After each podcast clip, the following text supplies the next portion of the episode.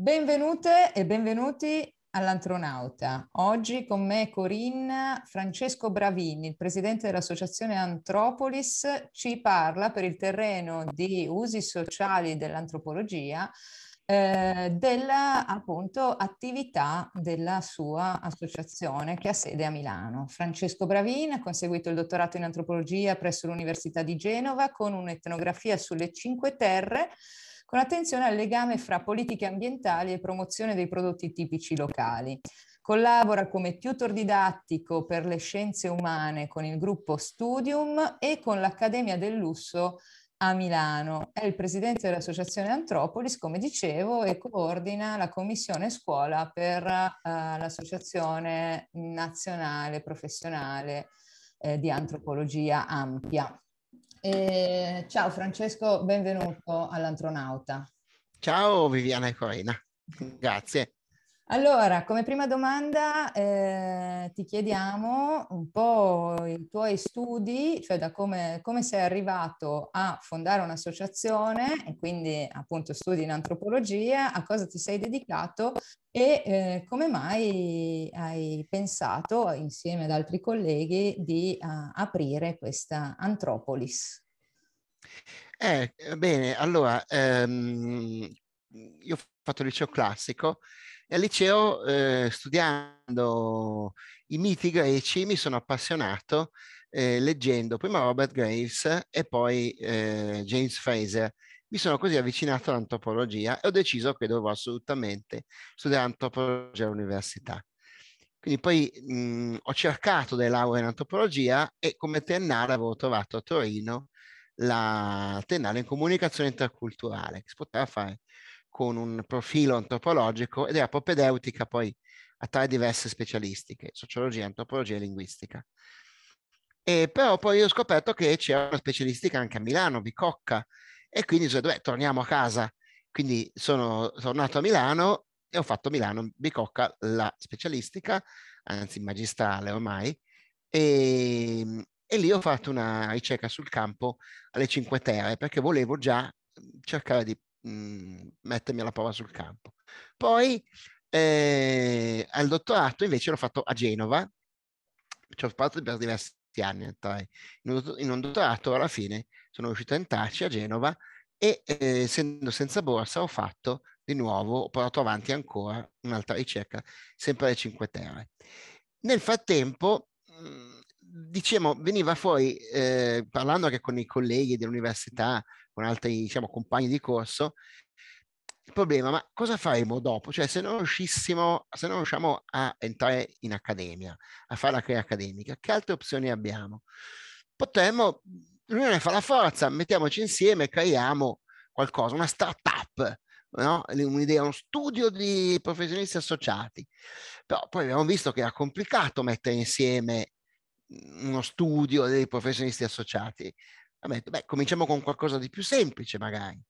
Cominciamo con un'associazione. Allora, nel 2012 eh, abbiamo sfondato un'associazione.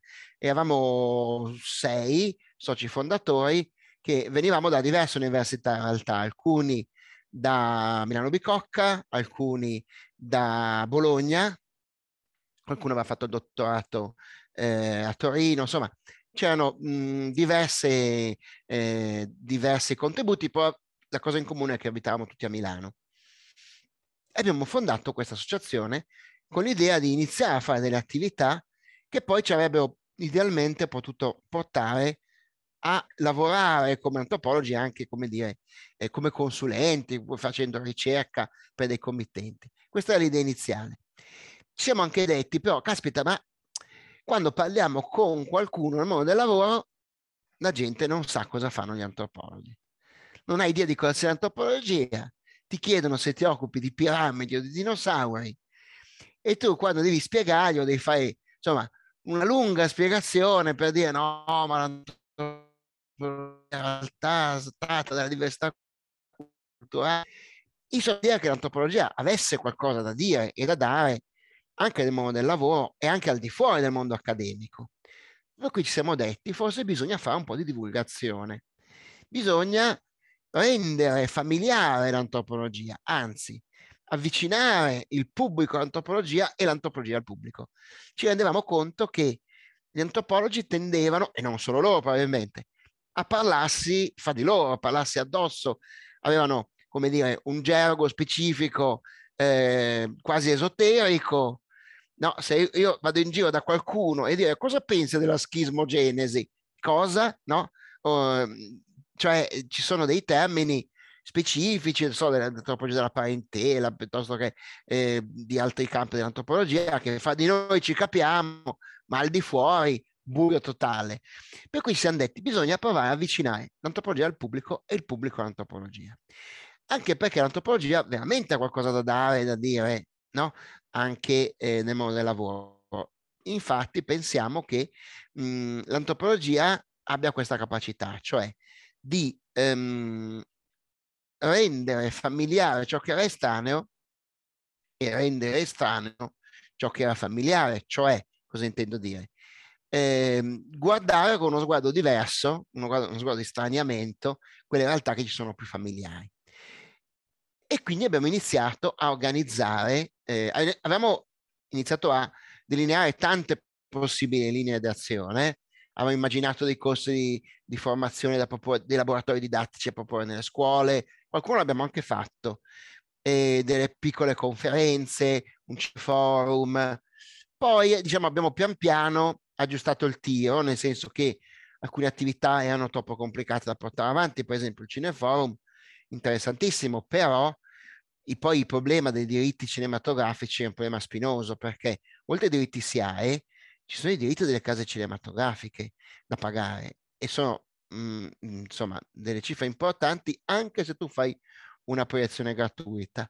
Quindi abbiamo dovuto, come dire, cambiare, no? aggiustare il tiro, cambiare in corsa e una delle cose che ha avuto più successo è stata l'organizzazione di piccole conferenze di taglio divulgativo aperte al pubblico, quindi non solo per i soci dell'associazione, interdisciplinari, perché pensiamo che l'antropologia debba dialogare con le discipline affini, quindi per esempio con la sociologia, con la psicologia, con la storia, la filosofia, eccetera, e mh, su vari temi. A, a volte questi temi ci sono stati proposti dai nostri soci.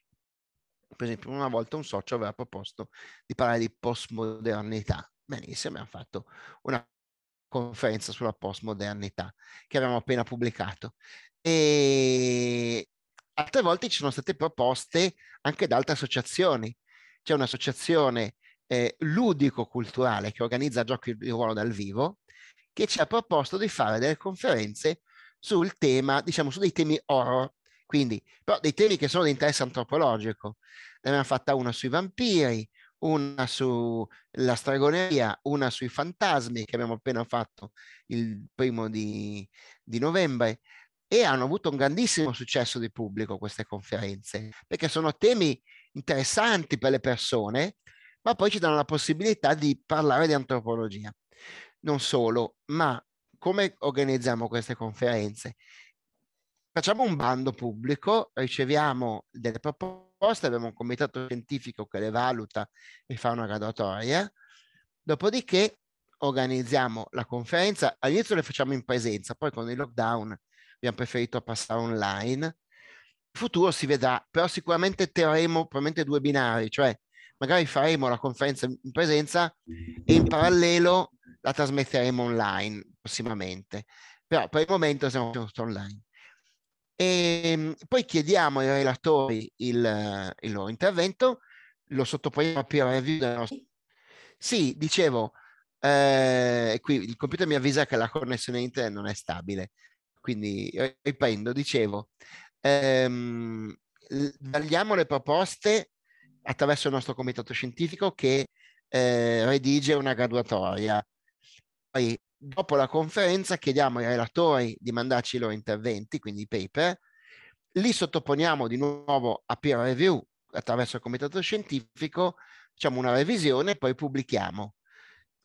E ci vogliono dei tempi importanti perché comunque siamo tutti volontari, quindi nessuno ci paga, però nel nostro piccolo abbiamo già fatto 3-4 pubblicazioni con peer review, con codice ISBN, per cui diamo la possibilità magari ai neolaureati o ai, o ai laureandi o ai dottorandi o ai neodottori di ricerca di uno, esporre in pubblico l'argomento di cui si sono occupati, due, confrontarsi con altri eh, che hanno magari trattato temi simili, tre, fare una piccola pubblicazione.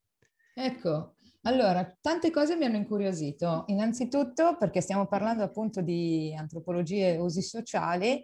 Eh, ho visto però che eh, la nascita di questa esperienza associativa è molto, eh, diciamo, vicina all'esperienza degli antropologi proprio, che è un'esperienza appunto che fin dall'inizio si domanda, appena ancora a fare università, che cosa faremo dopo? Perché c'è questa idea che l'antropologo fatichi eh, diversamente, che ne so, da un ingegnere a trovare eh, lavoro successivamente. Quindi eh, l'associazione, vedo, nasce con un proposito di presentarsi, no? perché come ben dice una, è vicino all'esperienza di tutti noi questa eh, sensazione di non essere visti, di non essere capiti, che cosa fa un antropologo. E lo sanno ehm, forse effettivamente ancora in pochi. Anche noi con Corinna ci occupiamo appunto di presentare questa nostra disciplina al pubblico al di là delle mura accademiche e eh, per diverse ragioni che ci ispirano. Allora eh, mi chiedevo quali fossero le ragioni, che non si fermano sol- solamente diciamo, a un presentarsi per il bisogno di trovare un lavoro, una posizione nel mondo, un, una presentazione disciplinare, anche se poi vedo che Antropolis si occupa anche di appunto dare l'opportunità a giovani studenti di fare dei primi passi eh, appunto pubblicando, che, che, non è scontato affatto, ecco, accompagn- l'accompagnamento alle prime pubblicazioni magari l'avessi avuto eh, ai miei, ai, ai, all'inizio.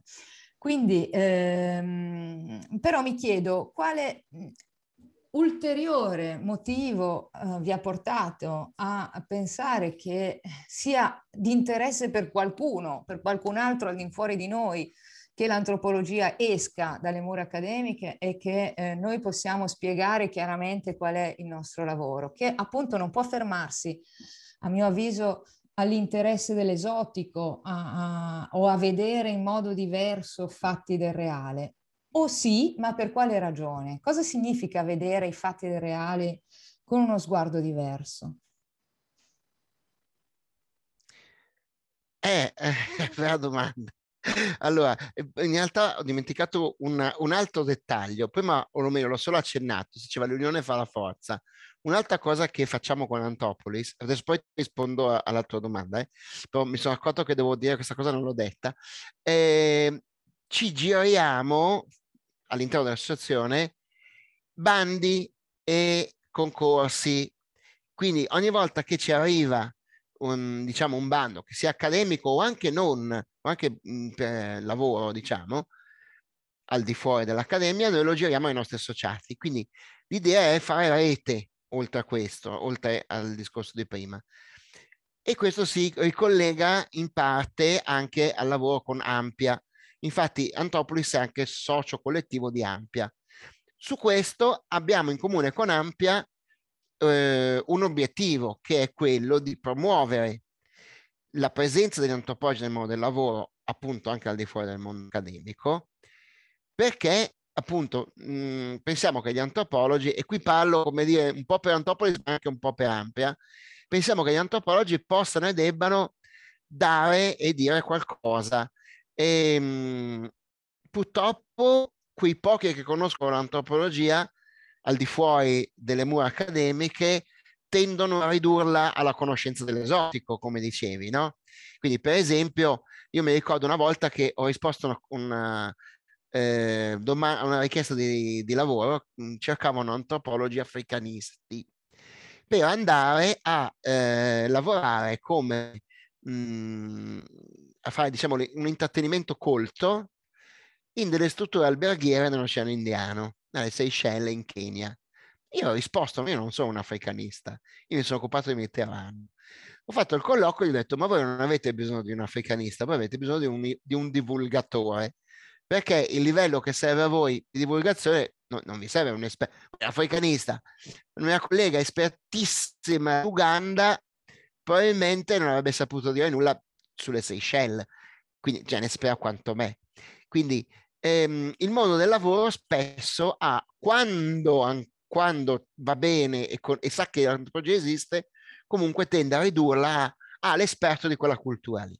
Invece l'antropologia eh, cerca, beh, credo, credo ve lo dico a fare, l'antropologia riesce ad avere uno sguardo trasversale su alcuni temi, quindi non so, l'antropologia medica, l'antropologia del turismo, l'antropologia di tutta una serie di, economica e via dicendo. E quindi può andare a spendersi anche in tanti ambiti diversi. Ad esempio, Ampia eh, ha individuato nove diversi profili professionali e adesso Ampia sta facendo un lavoro di profilazione di questi nove profili che andranno poi depositati al Ministero dello Sviluppo Economico. Quindi da questo punto di vista gli sforzi di Antopolis sono, come dire, in continuità con quelli di Ampia. Dire da un lato per gli antropologi aiutarli a farsi riconoscere nel mondo del lavoro come, diciamo, professionisti che hanno una loro specificità, che non si riduce alla conoscenza dettagliata di un ambito culturale, dei cabili o degli anomami, no? Eh, ma che può abbracciare tutta una serie di argomenti trasversali, la salute, e che non, e che non sono per forza necessariamente legati all'esotico. E, e due, l'idea di rendere consapevole il mondo del lavoro che l'antropologia può dare un contributo efficace, può dare un uno sguardo diverso.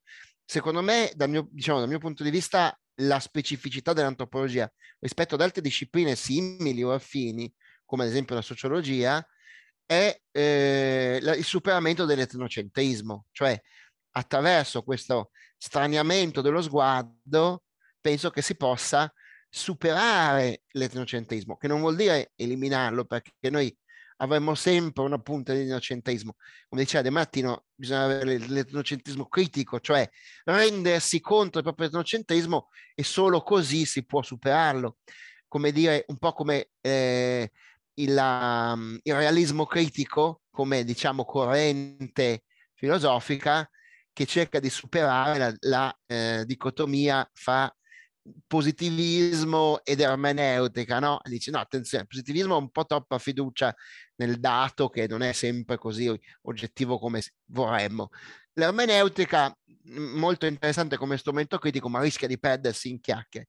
Quagliamo, proviamo a superare questa divisione realismo critico dice, beh, in realtà esiste, la possiamo studiare, ma i nostri strumenti sono limitati, nostri, il nostro punto di vista influenza quello che studiamo, quello che vediamo, quindi bisogna esserne consapevoli. Questa consapevolezza, secondo me, fa parte degli strumenti dell'antropologia e quindi la rende particolarmente adatta a, diciamo, fornire eh, uno sguardo un po' diverso da quello di altre discipline, in tutta una serie di ambiti professionali diversi, che possono arrivare da quelli più magari ehm, più non voglio dire scontati, però più mh, conosciuti come l'ambito dei richiedenti asilo o l'ambito sanitario, ad ambiti magari meno scontati come per esempio l'impresa.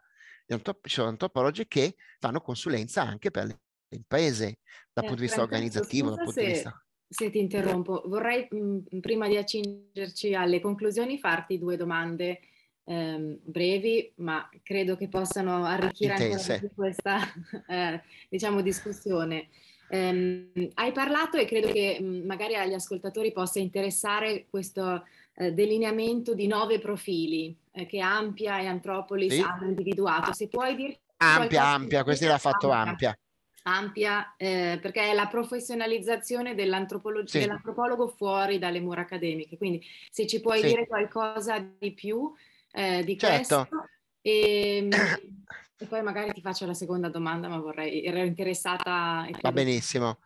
Allora, eh, Ampia è appunto l'Associazione Professionale Nazionale Italiana Antropologi, Antropologia, e eh, in linea con le richieste del Ministero dello Sviluppo Economico, che prevede che le associazioni professionali delineino eh, i profili professionali dei loro associati, quindi mentre per esempio per altre categorie come gli psicologi e i medici esiste un albo e quindi è l'albo che dice chi è eh, psicologo oppure no, non c'è un albo degli antropologi, però il Ministero prevede che ci siano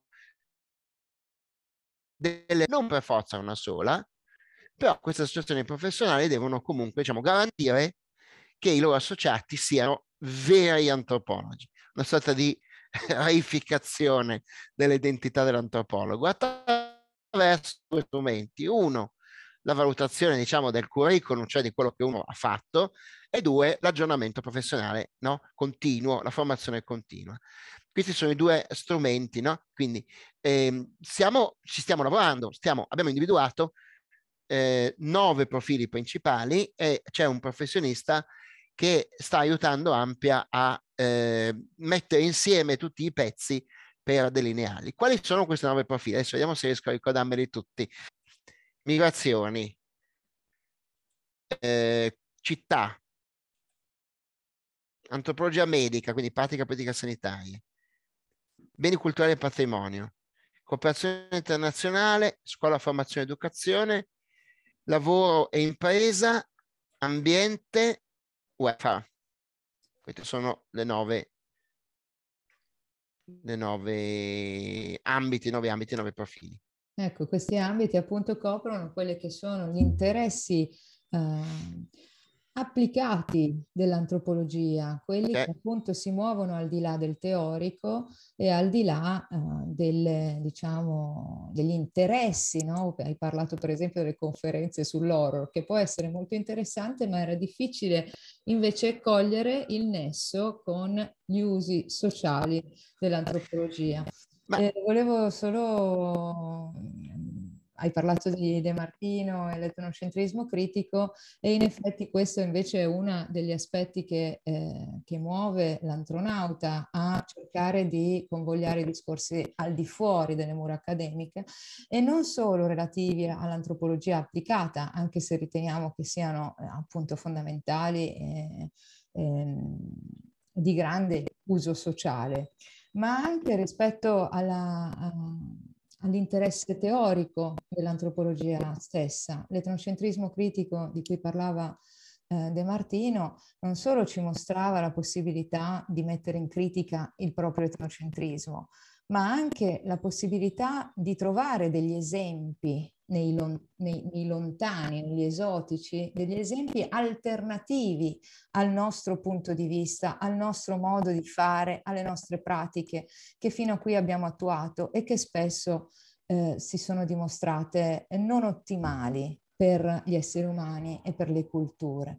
Quindi eh, uno di questi aspetti è appunto queste riflessioni sono anche teoriche che possono avere una ricaduta sul pubblico più ampio, perché apre la possibilità politica di cambiare idea, di accogliere punti di vista diversi, modelli eh, di umanità, di forme di umanità diverse. E ti ringrazio molto Francesco da parte mia. E se Grazie a voi. Corinna vuoi fare tu delle conclusioni? Sì. Eh, vorrei ringraziare tanto eh, il presidente dell'associazione eh, Antropolis, Francesco, per essere stato qui con noi, per averci raccontato questo eh, progetto eh, molto interessante e faticoso perché appunto eh, richiede di ritagliare degli spazi della propria vita privata, quindi è una, eh, diciamo, forse come diciamo sempre con Viviana, è un po' ehm, al cuore dell'antropologia contemporanea, la missione, di, è una missione di vita quasi portare l'antropologia. Eh sì. E vediamo i potenziali dell'antropologia. Eh, c'è sicuramente un fermento, notiamo un fermento nell'antropologia contemporanea italiana dove ci sono tante associazioni che lavorano su terreni simili e hanno obiettivi comuni. Hai parlato di divulgare l'antropologia, hai parlato di entrare nel mondo del lavoro, uscire da queste eh, famigerate eh, diciamo mura accademiche, entrare all'interno delle scuole. d'avorio. una torre d'avorio, entrare dentro la scuola perché appunto è lì che si creano i cittadini eh, del domani. Eh, hai mostrato anche le sinergie che si creano tra varie associazioni. Tu sei il presidente eh, dell'associazione Antropolis, ma collabori anche con l'Ampia, quindi abbiamo parlato anche di eh, Ampia, Antropolis, ma anche tutte le altre associazioni eh, di antropologia che hanno eh, come obiettivi sostanzialmente eh, gli stessi obiettivi. Quindi sarebbe, e lo auspichiamo come Antronauta, Antropolis, Ampia, che tutte queste associazioni si mettano in dialogo perché creiamo, creiamo sicuramente sì. un, un, terreno condiviso. Dico di più, eh, la possibilità, no, cioè non solo prevede la possibilità che delle associazioni diventino soci collettivi di Ampia, come è il caso di Antopolis e di tante altre associazioni come ad esempio CREA, Centro Ricerche Etnoantropologiche, oppure Associazione Margaret, eh, che invece si trova a Rimini, ce ne sono anche altre. Ma addirittura Ampia prevede che i soci collettivi, cioè le, le piccole associazioni territoriali, diventino veramente, come dire, ehm, uno strumento importante per Ampia per far conoscere, per portare nei territori, nei contesti urbani e non però concreti, l'antropologia, cioè chiaramente ampia si occupa diciamo dell'aspetto professionale, dell'accreditamento, però in parallelo attraverso i suoi soci, i soci collettivi promuove la diffusione capillare dell'antropologia nel territorio, quindi è importante anche fare rete da questo punto di vista, unire le forze, l'unione fa la forza. L'unione fa la forza, esattamente. Quindi eh, ringraziamo ancora e lanciamo ancora una volta questa eh, idea di eh, costituire rete, ma credo che lo si stia facendo eh, sempre di più e quindi la sinergia tra varie associazioni eh, emergerà sempre di più. E ringraziamo e invitiamo i nostri ascoltatori a seguire le attività di Antropolis, ma anche di Ampia, ma anche di tutte le altre associazioni per creare appunto questo, eh, diciamo, eh, modello condiviso di portare l'antropologia fuori da, da tutti i contesti. Quindi grazie per essere stato nostro ospite, Francesco. Grazie a voi, è stato un piacere.